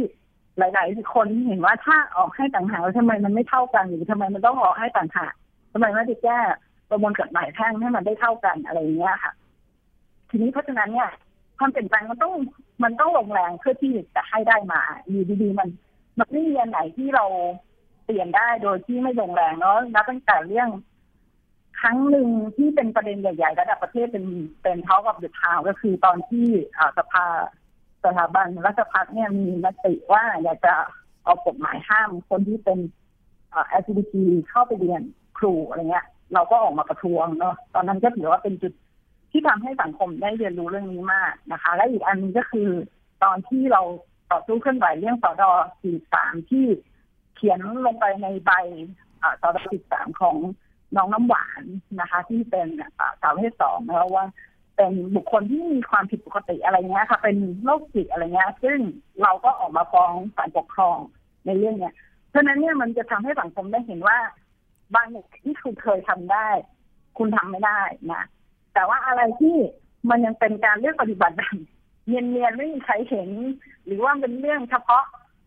บริษัทนั้น หรือเป็นเรื่องเฉพาะสถาบันโรงเรียนนั้นทำภายในโรงโรงเรียนนั้น มันก็ถ้าไม่มีคนลุกขึ้นมาที่มันเป็นข่าวหรือว่า เรียกร้องปกป้องตัวเองอะไรเงี้ย มันก็ มันก็ดำเนินต่อไปอะค่ะ ซึ่งมันมีมากมายที่เรา เราไม่รู้เราจะรู้แต่เฉพาะอันที่มันเป็นข่าวเท่านั้นเอง แต่ว่าพอหลังๆ คนที่เป็น LGBT ที่เขาได้เรียนรู้ว่าเขามีสิทธินะ คนรุ่นใหม่ๆ เขาเข้าใจเรื่องสิทธิมนุษยชนมากขึ้นเนี่ย การที่เขาโดนแบบเดิมเนี่ย มันก็เขาไม่อยู่นิ่งแบบเดิมละการที่โดนอาจารย์ประจานในห้องหรือว่าในห้องเขาก็จะไม่ยอมแบบเดิมเขาจะลุกขึ้นมาบอกว่าอาจารย์ทำแบบนี้ไม่ถูกต้อง หรือว่ามันมีสื่อเทคโนโลยีสมัยใหม่สมัยนี้มันต่างจากสมัยก่อนใช่ไหมคะ ถ้าโดนอะไรนิดนึงตอนนี้เราก็ทำเป็นข่าวด้วยตัวเราเองได้แล้ว เราบอกว่าเราเจออะผลมาเนี่ย มันก็แค่กระจายไปได้อย่างรวดเร็วแต่สมัยก่อนมันอาจจะไม่ใช่แบบนี้ เพราะฉะนั้นการเลือกปฏิบัติในตอนเนี้ย มันก็อาจจะทำได้ยากขึ้น แต่ว่ามันก็ยังมีไอ้เนียนๆอยู่ แล้วก็ในเรื่องกฎหมายนโยบายที่เป็นทางการเนี่ย มันก็ยังไม่เปลี่ยนนะคะ ค่ะ มองว่าโดยแนวทางแล้วเนี่ยการต่อสู้ไปทีละนิดทีละหน่อยในประเด็นนั้นประเด็นนี้ว่ามีปัญหาอะไรขึ้นมาเราก็ลุกขึ้นมาเรียกร้องอะไรเงี้ยนะคะ กับมันเป็นแนวทางที่ที่โอเคอยู่แล้ว หรือว่ามันมีจุดไหนไหมที่เราคิดว่าถ้ามีการเปลี่ยนตรงนี้แล้วมันจะเป็นการทำงานที่จะขยับในภาพรวมได้จริงๆมันเหนื่อยนะคะ การที่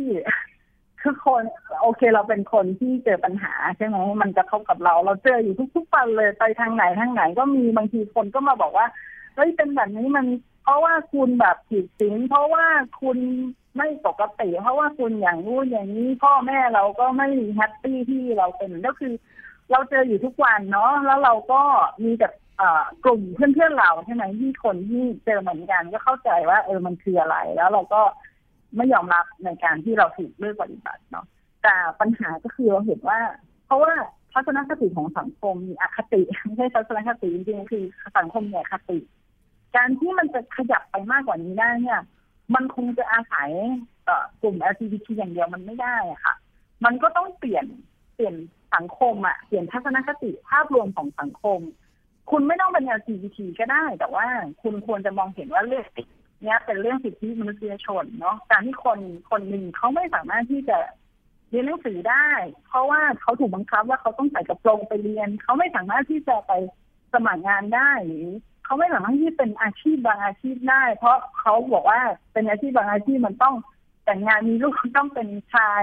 ที่แต่งตัวเป็นชายชอบผู้หญิงอะไรแบบเนี้ย คือเรื่องเหล่านี้ถ้าตราบใดที่มันมันจะอาศัยคนที่เป็น LGBT ไปผลักอะมันมันไม่ได้อะค่ะ มันควรจะเป็น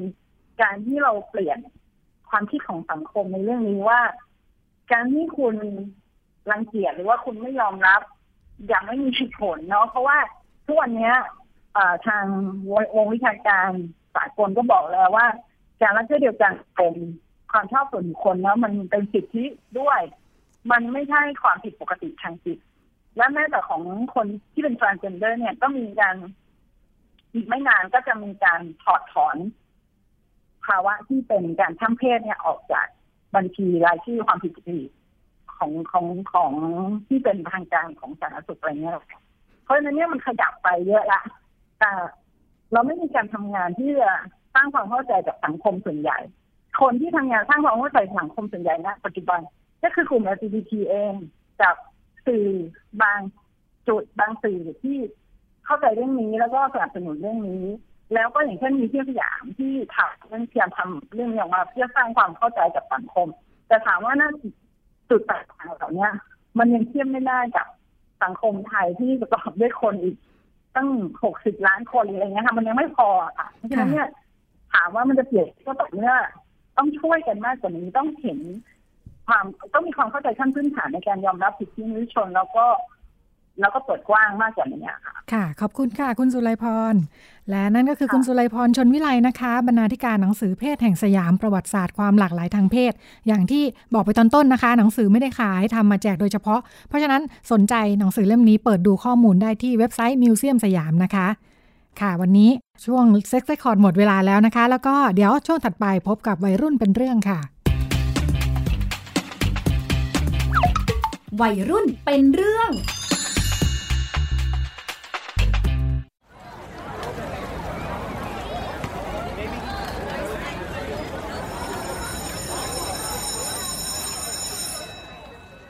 ปายเตง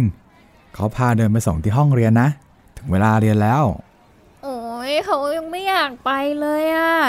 เขาเหนื่อยอะ่ะ ดูสิท้องก็โตขึ้นทุกวัน ปวดหลังปวดขาไปหมดแล้วเนี่ย โอ้ทนหน่อยนะ อีกไม่นานก็คลอดแล้ว เดี๋ยวก็ดีขึ้นเอง แต่เขาก็แอบกลัวอยู่นะเตง แต่ถ้าคลอดมาแล้วก็ช่วยกันเลี้ยงดูลูกด้วยนะรู้ไหม รู้จ้า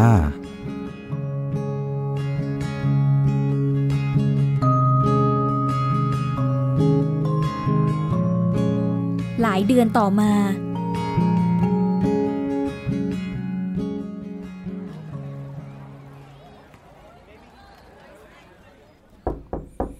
อะเข้ามาเข้ามา สวัสสวัสดีดีครับอาจารย์อะว่ายังไงทั้งสองคนนี้มีเรื่องอะไรกันหรือเปล่า เออพวกผมมีเรื่องอยากจะปรึกษาอาจารย์นะครับ อืม ว่ามาสิ มีเรื่องอะไรล่ะ คืออย่างที่อาจารย์ทราบนะครับว่า พวกผมมีครอบครัวแล้ว ตอนนี้ก็เพิ่งคลอดลูกด้วยเลยอยากจะมาปรึกษาเรื่องเรื่องพักการเรียนนะครับ เดี๋ยวเดี๋ยวเดี๋ยวนะ เดี๋ยวนะ จะดีเหรอ พวกเธอเนี่ย เหลือเรียนกันแค่อีกเทอมเดียวเองนะ ก็ใช่อะค่ะอาจารย์ แต่ว่าตอนนี้ไม่มีใครเลี้ยงลูกให้พวกหนูเลย ก็เลยคิดว่าจะพักการเรียนไปก่อน อีกอย่างพวกหนูก็ไม่มีเงินเลี้ยงเขาด้วยค่ะ ก็เลยกะว่าจะออกไปทำงาน เอาอย่างนี้ไหม เดี๋ยวอาจารย์เนี่ยจะหาหนทางช่วยดู อาจารย์เนี่ยจะประสานบ้านพักเด็กให้ ที่นั่นเนี่ยเขารับเลี้ยงเด็กได้นะ กลางวันเนี่ยพวกเธอก็เอาลูกไปฝากเลี้ยงได้ หลังเลิกเรียนเนี่ยก็ไปรับ จะได้ไม่ต้องพักการเรียนให้มันเสียเวลา รีบเรียนให้มันจบเถอะ อีกแค่เทอมเดียวเอง จะได้มีงานดีๆทำหาเงินเลี้ยงลูกนะมันทำแบบนั้นได้จริงเหรอครับอาจารย์ ได้สิไม่ต้องห่วงหรอกนะ เดี๋ยวอาจารย์จะช่วยประสานงานให้ ยังไงพวกเธอก็ไม่ต้องเป็นห่วงไปหรอก ขอบขคุอบณคุณค่ะครับอาจารย์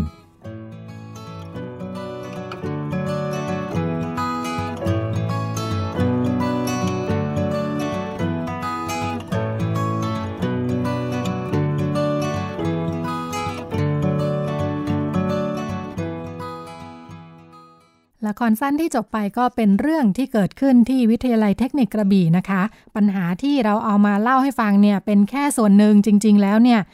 ทราบว่าเรื่องราวจริงนี้มีความวุ่นวายซับซ้อนกว่านี้มากนะคะ แต่โชคดีมากที่เด็กมีโรงเรียนที่มีนโยบาย ความช่วยเหลือชัดเจนในเรื่องเหล่านี้ แล้วก็มีคุณครูที่เข้าใจนะคะ หนึ่งในคนสำคัญที่ดูแลเรื่องนี้ คือคุณครูยุทธวิทย์ชูสวนนะคะะฝ่ายปกครองจากวิทยาลัยเทคนิคกระบี่ ซึ่งจะมาคุยให้เราฟังวันนี้นะคะ ถึงการช่วยเหลือเด็กๆ ค่ะ ครูยุทธตอนที่นักเรียนมาปรึกษาเนี่ยเรามีการให้คำแนะนำช่วยเหลือยังไงบ้างคะอ๋อนะครับเบื้องต้นเบื้องต้นเราก็คือเด็กเขาไม่ได้ไม่กล้าจะมาพูดคุยกับเรานะครับในเบื้องต้นนะครับ พอเด็กเกิดเกิดมีปัญหาประสบปัญหานี้ก็ไม่กล้าบอกเพื่อนไม่กล้าบอกครูคือคุยจะเป็นการส่วนตัวกันในอย่างนี้ในกลุ่มเล็กๆนะฮะจากนั้นทีนี้เรามีนโยบายนั่นคือเรามีพรบรองรับการตั้งครรภ์ในรุ่นเกิดขึ้น เมื่อมีพรบตัวนี้แล้วเนี่ยเด็กเราก็มาประชาสัมพันธ์หน้าเสาโรงหน้าแถวทุกครั้งประชาสัมพันธ์บ่อยๆเด็กก็เออเห็นว่าเราทำตรงนี้อยู่เด็กเลยมาปรึกษานะฮะปรึกษาว่าทำยังไงดีถ้าเป็นอย่างนี้แล้วคุณจะทำยังไงอะไรหนูจะทำไงดีทำไงบ้างอะไรอย่างเงี้ยฮะ พอพอเด็กศึกษาเสร็จแล้วเนี่ยผมก็เราเราเราพอเรามีพอตรงนี้รองรับใช่ไหมฮะเรามีการประชุมกันในในภาภาคีเครือข่ายนะครับ ของในส่วนของหน่วยงานราชการต่างๆ เช่นสาธารณสุขนะครับบ้านพักต่างๆนะหน่วยงานต่างๆที่เกี่ยวข้องนะครับแล้วก็มาช่วยกันนะครับในการที่ที่จะแก้ปัญหาตรงนี้ ซึ่งซึ่งหน่วยงานแรกเลยที่มาเกี่ยวข้องคือสำนักงานสาธารณสุข จะเข้ามาที่วิทยาลัยแล้วก็มาประชาสัมพันธ์บ่อยครั้งแล้วก็จะมีที่เจ้าหน้าที่นะครับ เราจะเปิดศูนย์ยุ่นอยู่ที่วิทยาลัยที่มีพอดีเลย เพื่อให้คำปรึกษาในทุกๆเรื่องในทุกๆด้านของเด็กๆที่มีปัญหาหรือไม่มีปัญหาอยากจะมาพูดพูดคุยพบปะพูดในเรื่องของการใช้ชีวิตหรือการอยู่ร่วมในสังคมเนี้ยครับก็จะมีเจ้าหน้าที่ที่มาคอยดูแลตรงนี้อยู่ ค่ะ อย่างในกรณีนี้เราก็แนะนำให้เด็กได้ไปใช้บริการความช่วยเหลือของทางบ้านพักเด็กตรงนี้จากหนังหนังหนังสั้นหนังสั้นเรื่องสั้นเมื่อกี้นะฮะก็เราก็มีการประชุมกันและคุยกันกับพี่ที่ในส่วนของที่สาธารณสุขและพิดานะฮะเราก็ประชุมกันแล้วคุยกันหาทางแก้ไขนะครับ ตอนนี้เด็กเด็กก็อาจจะท้องขึ้นมาแล้วนะฮะเราต้องปัญหาที่หาทางแก้ไขในส่วนของเลยของเพื่อให้เด็กสามารถเรียนต่อได้ค่ะ นะฮะก็เลยประสานบ้านพักเด็กที่ดาก็ประสานบ้านพักเด็กเรามาคุยกันเพื่อแก้ไขตรงนี้ อ่า แล้วก็เราก็คุยกับคุณครูนะฮะคุยกับทุกทุกด้านที่มีส่วนเกี่ยวข้องบางทีแต่ที่ตัวต้องเพื่อแก้ปัญหาตรงนี้ให้ได้เมื่อเมื่อเมื่อเด็ก เมื่อเด็กมีมีความหวังแล้วเด็กสามารถเรียนได้นะ เรามีพรบรองรับแล้วนะเด็กก็เลยเขาก็มีรู้สึกว่า ความรู้สึกเขาอะฮะเหมือนว่าไม่ไม่อมคิดล้วตอนนี้เขามีปัญหาปัญหาเขามีแต่เขามีทางออกแล้วนะครับ ซึ่งเขาก็ไม่อยากให้เกิดขึ้นหรอกฮะแต่มันปันเงินท่าทั้งไปแล้วนะฮะพอมันทั้งไปแล้วเนี่ยเด็กก็กลับมาสู่สถานะเป็นนักเรียนปกติแล้วนะครับ ซึ่งก่อนหน้านี้เขาเครียดมากที่ว่าต้องลาออกไหมต้องออกจากเรียนไหมเขาจะเรียนต่อไหมที่บ้านเขาจะเป็นยังไงเขาจะโดนดูไหมยังไงเนี่ยเราก็ประสานทุกด้านแล้วคุยกับที่กองเป็นเป็นกองเข้าใจนะฮะ ค่ะ ถึงค่ะ ตอนช่วงปัญหาที่เด็กต้องการคนช่วยช่วยดูแลลูก แล้วก็ทางเราได้ประสานทางบ้านพักเด็กและครอบครัวเนี่ย ขั้นตอนการช่วยเหลือตรงนี้เป็นยังไงบ้างคะหลังหลังจากนั้นเนี่ยพอเด็กก็เรียนปกติใช่ไหมหลังจากนั้นก็คือเป็นข้อนะฮะข้อเสร็จแล้วทีนี้ปัญหาก็มีอยู่แล้วปัญหาก็คือว่าต้องมาเรียนคือทั้งพ่อและแม่ก็ต้องเรียนหนังสือใช่ไหมฮะก็เรียนหนังสือเสร็จแล้วทีเนี้ย เอาไม่มีเวลาแล้วต้องต้องควรจะต้องพักการเรียนแล้วเพื่อจะต้องดูแลลูกแล้วเขาก็มาปรึกษากับผมนะฮะปรึกษาผมว่านี่คุณจะจบแล้วนี่คุณใกล้แล้ว แล้วทำไมต้องพักนะถ้าคุณพักการเรียนคุณก็ไม่จบพร้อมเพื่อนนะ แล้วก็ แล้วคุณจะให้เพื่อนมาพักการเรียนแทนคุณมาพักการเรียนเลยเหรอเพื่อเทียมเรียนแล้วนะผมก็คุยกับอ่าเด็กนักเรียนนะครับนักเรียนก็คุยคุยกันที่บอกแล้วหนูหนูจะจริงๆไม่มีใครเรียนรู้อ่า เมื่อมีใครรู้เสร็จผมก็เลยบอก เราผมประสานไปทางพิดาพิดาสาธารณสุขนะครับของจังหวัดกระบี่นะฮะจากนั้นก็คุยพิดาก็ประสานต่อไปยังหน่วยงานที่เกี่ยวข้องคือบ้านพักเด็กนะครับ บ้านพักเด็กเขาก็นัดกันมาคุยกันรายละเอียดว่าเป็นยังไง เราดูวันที่เด็กคนนี้เรียนวันไหนมั่งนะครับ เรียนเวลาไหนบ้างอย่างไรทั้งพ่อทั้งแม่เด็กนะฮะเรียนกันเวลาไหนยังไงวันไหนว่างเวลาไหนว่างเวลาไหนไม่ว่างจากนั้นก็คือคุยกันแล้วทางบ้านข้าเด็กก็เลย รับที่จะดูแลเด็กให้ในช่วงที่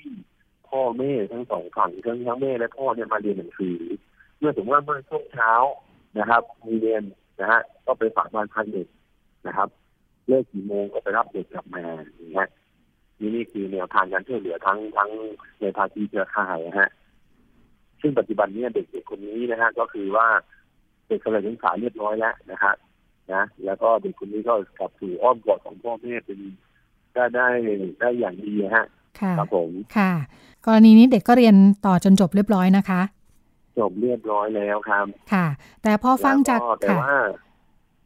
เชิญค่ะแต่แต่ถามว่าพอพอจบเรียบร้อยแล้วเนี่ย ทีนี้มันมีช่วงวัยรุ่นนะฮะมันก็มีปัญหาก็คือว่าบางที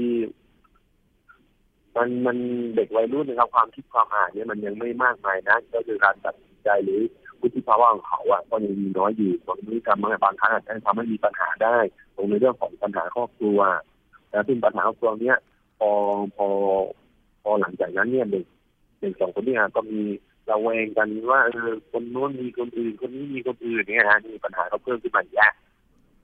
อืมโรงเรียนต้องช่วยเหลือยังไงราก็ประคะสานเอ่อประสานในหน่วยงานที่เกี่ยวกับในเรื่องของอา การคุ้มครองเด็กอีกนะฮะก็มาคุยกันเพื่อที่หาทางออกตรงนี้อ่าหาทางออกให้เด็กนะฮะอันนี้คือเรื่องการเลี้ยงดูลูกซึ่งนะเรา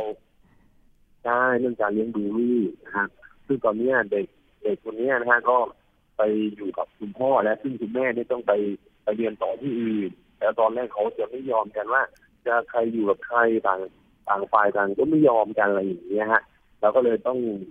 อ่าเชิญหน่วยงานที่เกี่ยวข้องเพื่อมา แก้ปัญหาตรงนี้ก็คือว่าจะทำยังไงเพื่อให้ทั้งสองฝ่ายเนี่ยอยู่ด้วยกันอย่างปกติสุขปกติสุขนะฮะนะก็เลยมาคุยกันอ่ากับอ่าทางบ้านช้างนะครับทางในส่วนของศูนย์คุ้มครองเด็กอะไรพวกเนี้ยฮะเรามาช่วยสามาช่วยกันในการที่ว่าแก้ปัญหาตรงนี้ พอคุยกันนะครับ ก็ได้ข้อยุติก็คือว่าพ่อแม่คือผู้หญิงก็ไปเรียนก่อนนะครับ ผู้ชายก็อยู่กับลูกนะถ้าได้ผลเนี่ยลูก ผู้หญิงก็ถ้าพร้อมมามาวันไหนก็มาดูได้ปกติก็คือว่าคือต่างคนต่างทำหน้าที่กันก่อนค่ะนะฮะค่ะ ฟังจากเรื่องที่เกิดขึ้นแล้วอ่าก็ทำให้คนส่วนใหญ่อาจจะถึงได้มองว่าอ่าการที่มีครอบครัวมีแฟนในวัยเรียนเนี่ยมันมีปัญหาตามมามากมายเลยค่ะใช่เพราะฉะนั้นการใช่เวลาช่วงเรียนอยู่ถึงไม่ควรไปยุ่งเกี่ยวกับเรื่อง เหล่านี้อาจารย์มองยังไงคะอืมถามว่าจริงๆแล้วผู้ปกครองผมถ้าเป็นผมนะครับ ถ้าผมว่าผมก็รับไม่ได้นะฮะเนี่ยคือว่าเด็กไปเรียนอะทำไมต้องมีเหตุการณ์อย่างนี้เกิดขึ้นแล้วเด็กวันวัยที่ยังไม่พร้อมนะครับไหนจะต้องทำงานไหนจะต้องเรียนบางทีบางทางครอบครัวบางทีเนี่ย มันลำบากมันต้องทำงานด้วยเรียนไปด้วยอย่างเงี้ยพอเกิดปัญหานี้แล้วหนึ่งจะต้องมีทำให้เกิดปัญหาในในด้านสังคมนะและเด็กคนที่คลอดออกมาเนี่ย ต่อไปเอาถ้าเกิดพ่อไม่แยกกัน แล้วเด็กจะอยู่กับใครอะ แล้วเด็กคนนี้เขาก็ขาดพ่อขาดแม่หรือขาดใครคนใดคนหนึ่ง ในชีวิตของครอบครัวเขาก็จะไม่สมบูรณ์ทำให้เด็กเกิดเป็นด้อยใช่ไหมอย่างนั้นใช่ไหมแต่จริงๆแล้วเราก็ต้องช่วยกันแก้ไขปัญหาตรงนี้ เราไม่มีใครอยากให้เกิดขึ้น แต่เมื่อเกิดขึ้นแล้วทุกฝ่ายต้องช่วยกันครับร่วมมือกันครับ เพื่อเพื่อจะให้เด็กเด็กเด็กคนนึงนะฮะหรือเด็กสองคนสามคนนะครับ แล้วพร้อมกับลูกเขาที่เกิดมาเนี่ยนจะได้ไม่เป็นปัญหาของสังคมสาให้เขาสามารถที่จะดำเนินอยู่ในสังคมได้อย่างปกติสุขนะครับ ค่ะ อีกเรื่องที่คนมักจะเป็นห่วงกันค่ะว่า การที่มีเด็กที่ตั้งท้องแล้วยังเรียนอยู่ในโรงเรียนเนี่ยก็จะเป็นแบบอย่างไม่ดีให้กับเด็กอื่น ๆ ในโรงเรียนหรือเปล่า จากประสบการณ์การทำงานเป็นยังไงบ้างคะจริงๆแล้วนะครับทีนี้ตอนนี้นะครับในสังคมสมัยนี้แล้วเนี่ยนะครับเขาเขาเขาก็เข้าใจในเรื่องของว่าเด็กท้องเนี่ยพอเด็กท้องใช่ไหมฮะคนก็มองแล้ว เออทำไมเป็นอย่างนี้อะไรเนี่ยมันไม่อยากให้ลูกมาเรียนอะไรเงี้ยฮะแต่ผมถามว่า บางครั้งเนี่ยคือต่างๆที่มันมันเข้ามาในในสังคมในชีวิตของวัยรุ่นพวกเนี้ยบางทีเขาไม่ได้รับสื่อที่ถูกต้อง พอไม่ได้ได้รับสื่อที่ถูกต้องแล้วเขาก็ไปทำเรียนแบบพฤติกรรมที่ผิดๆจำนู่นนิดจำนี่หน่อยมาทำแล้วพอผิดพลาดนะครับ มันก็ทำให้เกิดปัญหาต่างๆตามตามเกิดขึ้นมาได้เมื่อปัญหาต่างๆที่เกิดขึ้นแล้วนะครับ ไม่มีใครอยากให้เกิดครับเด็กคนนี้ก็ไม่อยากจะให้เกิดอย่างนี้ขึ้นนะครับ ผมผมมองว่าเอ่อในสังคมต้องยอมรับครับต้องหันมายอมรับและต้องเข้าใจนะครับนะต้องให้ให้ให้ความเข้าใจกับเด็กแล้วก็ครอบครัวนะเป็นสิ่งสำคัญที่ต้องต้องยอมรับให้ได้นะครับ ผมถามว่าจริงๆแล้วทุกครอบครัวไม่มีครอบครัวไหนแล้วเกิดเหตุการณ์เช่นนี้ แต่เมื่อเกิดเหตุการณ์ที่นี้แล้วนะครับ นะ เราก็ต้องช่วยกันเพื่อจะให้ประคับประคองเด็กคนนี้นะครับ นะคู่นี้ให้สามารถจะอยู่รอดจนถึงมีการมีงานทำเรียนจบมีงานทำแล้วก็สามารถเลี้ยงลูกของเราได้นะครับ ตรงนี้ แต่จริงๆแล้วนะครับ เราควรจะส่งเสริมไม่ได้ส่งเสริมให้มาก เพื่อจะให้เด็กได้เห็นเลยเห็นถึงปัญหา เห็นถึงสาเหตุเห็นถึงผลที่เกิดขึ้น ผลที่จะตามมานะถ้าเรามีการรณรงค์อย่างต่อเนื่องเกิดขึ้นแล้วเนี่ยเด็กเห็นแล้วเด็กรู้แล้วว่าเป็นเช่นนี้ผลลัพธ์จะเป็นเช่นนี้แล้วเนี่ย เขาจะรู้แล้วว่าเออนะ เราอย่าทำอย่างนี้นะ ถ้าทำเราก็ต้องป้องกันเรารู้นะ เรามีวิธีการแก้ปัญหานะ เรามีมีมีช่องทางหลายช่องทางในการที่จะป้องกันตรงนี้ได้นะฮะค่ะ ขอบคุณคุณครูยุทธวิทย์ชูสวนนะคะ ฝ่ายปกครองจากวิทยาลัยเทคนิคกระบี่ค่ะ แล้วก็นั่นก็เป็นประสบการณ์ทำงานของทาง สถานศึกษานะคะ ซึ่งไม่ได้ทำงานคนเดียวในการให้ความช่วยเหลือแก้ปัญหาให้กับเด็ก ๆ แต่ก็มีความร่วมมือกับหน่วยงานเครือข่ายอื่นๆนะคะ ทั้งทางกระทรวงสาธารณสุข แล้วก็กระทรวงการพัฒนาสังคมค่ะครับผมค่ะช่วงรายการวัยรุ่นเป็นเรื่องนะคะ ก็เป็นความร่วมมือระหว่างสถานีวิทยุไทย PBS กับสำนักอนามัยการเจริญพันธุ์กรมอนามัยกระทรวงสาธารณสุขนะคะ ซึ่งช่วยสนับสนุนข้อมูลแล้วก็แนะนำคนทำงาน กับวัยรุ่นนะคะ เพื่อจะมาพูดคุยเกี่ยวกับสถานการณ์ปัญหาที่วัยรุ่นต้องเผชิญนะคะ แล้วก็ให้มุมมองและวิธีการแก้ปัญหา ซึ่งทำให้เรื่องที่ดูเหมือนจะแก้ไขไม่ได้ ก็สามารถผ่านพ้นไปได้อย่างตัวอย่างที่เราได้รับฟังกันนะคะ วันนี้รายการพิกัดเพศหมดเวลาแล้ว ดิฉันรัชดาธราภาคลาคุณผู้ฟังไปก่อน แล้วก็พบกันใหม่ได้เป็นประจำทุกสัปดาห์ทาง www.thaipbsradio.com วันนี้ลาไปก่อนสวัสดีค่ะ ติดตามรับฟังรายการย้อนหลังได้ที่เว็บไซต์และแอปพลิเคชันไทย PBS Radio ไทย PBS ดิจิทัล Radio วิทยุข่าวสารสาระ เพื่อสาธารณะและสังคม